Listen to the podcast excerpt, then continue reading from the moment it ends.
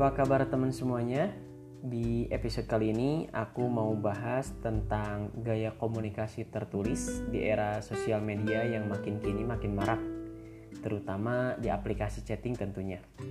Sebelum semarak ini, sebetulnya aplikasi chatting itu bisa dibilang pengalihan dari fitur SMS atau lebih tepatnya pengembangan dari fungsi SMS dan MMS yang dipadu padankan sehingga dalam aplikasi chatting kita tidak hanya bisa melakukan chatting dengan texting saja namun bisa bertukar file seperti dokumen yang berupa gambar, suara maupun video.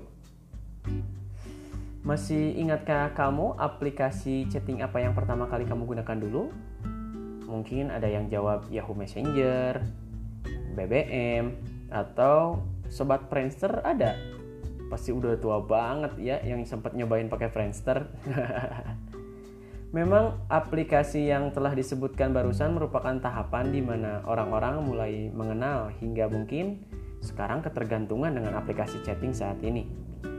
Semakin sini era Yahoo Messenger, BBM mulai tersingkirkan saat operasi sistem Android dengan leluasa tumbuh serta berkembang di pasaran namun disadari atau tidak, Android sepatutnya berterima kasih kepada BBM yang sudah berbesar hati menjual fitur BBM yang tadinya autentik hanya bisa diakses di HP BlackBerry saja, sehingga kemudian dulu bisa diakses juga di Android dengan BBM for Androidnya. Nah, di sinilah awal mula hmm, awal mula ruang lingkup chatting mulai tumbuh beriringan dengan masyarakat Selain memang lebih mudah digunakan, aplikasi chatting ini tentu lebih murah ketimbang fitur SMS juga lebih mengasihkan. BBM for Android sudah dipastikan sebagai aplikasi wajib bin kudu yang harus terinstall di HP Android kita dulu ya kan? Gak tahu anak sekolah, para pekerja, mahasiswa atau bahkan tukang jualan sekalipun meyakini keharusan ini. Dan semua sepakat bahwa aplikasi BBM di Android mereka sangat bermanfaat. Mulai untuk menawarkan barang dagangan, sekedar bertukar kabar, atau info penting pun mulai mudah disebar dengan fitur broadcasting yang tersedia di aplikasi BBM. Namun, ada satu fitur yang membedakan aplikasi BBM ini dengan aplikasi lainnya, yaitu fitur ping. Iya, ping. Ingat kan? Satu kata ajaib.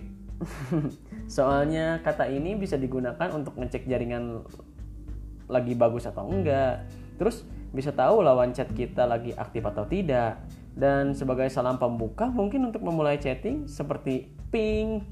Kemudian dibalas apa? So miracle kan? Ping ini lumayan manfaat lah ya.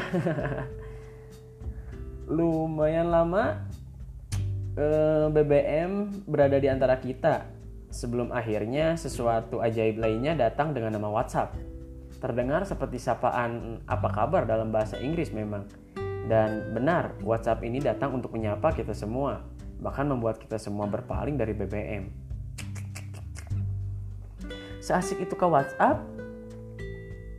Benar, sangat asik. Selain fiturnya lebih baik dan lebih lengkap, WhatsApp menawarkan fitur telepon juga video call yang selama ini dipegang kendali oleh Skype saja. Kebayangkan betapa mudahnya beragam fitur ada dalam genggaman kita? Eh bentar, kok ini malah kayak iklan ya? ya pokoknya gitulah. Pokoknya seiring waktu masyarakat mulai pindah deh ke WhatsApp. BBM mulai tercampakkan dan mulai sepi pengguna. Sedih jadi BBM ya. Namun sama seperti ciptaan lainnya bahwa mustahil ada sesuatu yang sempurna. WhatsApp pun ada sisi ketidaksempurnaannya. Atau memang udah segitu adanya mungkin. Salah satunya adalah tidak adanya fitur ping ajaib yang seperti di BBM tadi, sehingga memang mungkin tiap orang harus punya cara mereka sendiri untuk menggantikan fungsi ping tersebut. Dan anehnya, netizen di negara Indonesia ini seolah enggan untuk meninggalkan fitur ping ajaib tadi, sehingga kebiasaan ping tadi masih kadang terbawa penggunaannya di WhatsApp. Lambat laun karena mungkin mereka sadar bahwa ini bukan BBM, sehingga ping tadi berevolusi menjadi huruf P ya over kreatif memang masyarakat kita ini P sebagai huruf ke-16 di urutan alfabet kini penggunaannya dalam kehidupan lebih variatif lagi. Pastilah ya kita semua sering dapati orang yang memulai chatnya dengan huruf ini. Mungkin mereka berkeyakinan bahwa dengan mengirim huruf P bisa langsung direspon seperti di BBM dulu mungkin ya. Atau sebagai alat uji untuk checking jaringan bagus atau enggak, lawan chat aktif atau enggak, entahlah. Yang jelas fungsi P di WhatsApp hanya orang-orang Indonesia saja yang mengerti.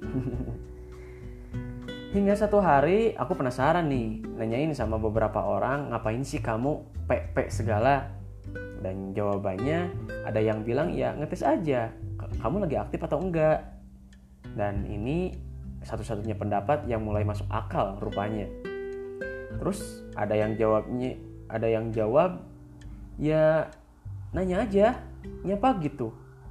Kok nyapa kayak gitu? Ya Tuhan nama aku kan Bobby.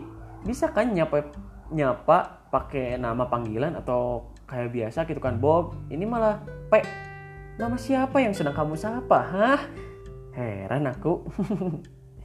Dan yang lebih ekstrim lagi jawabannya ada yang bilang pengganti salam. Ya ampun. Nulis salam disingkat aja bisa jadi permasalahan di negara kita ini. Apalagi nulis salam cuma dengan huruf P doang. Masa iya? Kamu misal kirim ke aku P terus aku jawab waalaikumsalam. Gitu. Ih ngawur kamu. Ya pokoknya aku adalah salah satu orang yang mulai risih dan tidak menerima penggunaan P ini dalam budaya berchatting kita kalau ada yang merasakan hal yang sama denganku mari sini kita rapatkan barisan biar kita lawan orang-orang yang P-P tadi dengan tidak membalas P mereka oke okay? Baik, demikian podcast aku kali ini. Semoga kalian gak bosan ya dengerin ocehan aku yang gak pernah tentu arah. Sampai bertemu di podcast selanjutnya. Bye-bye.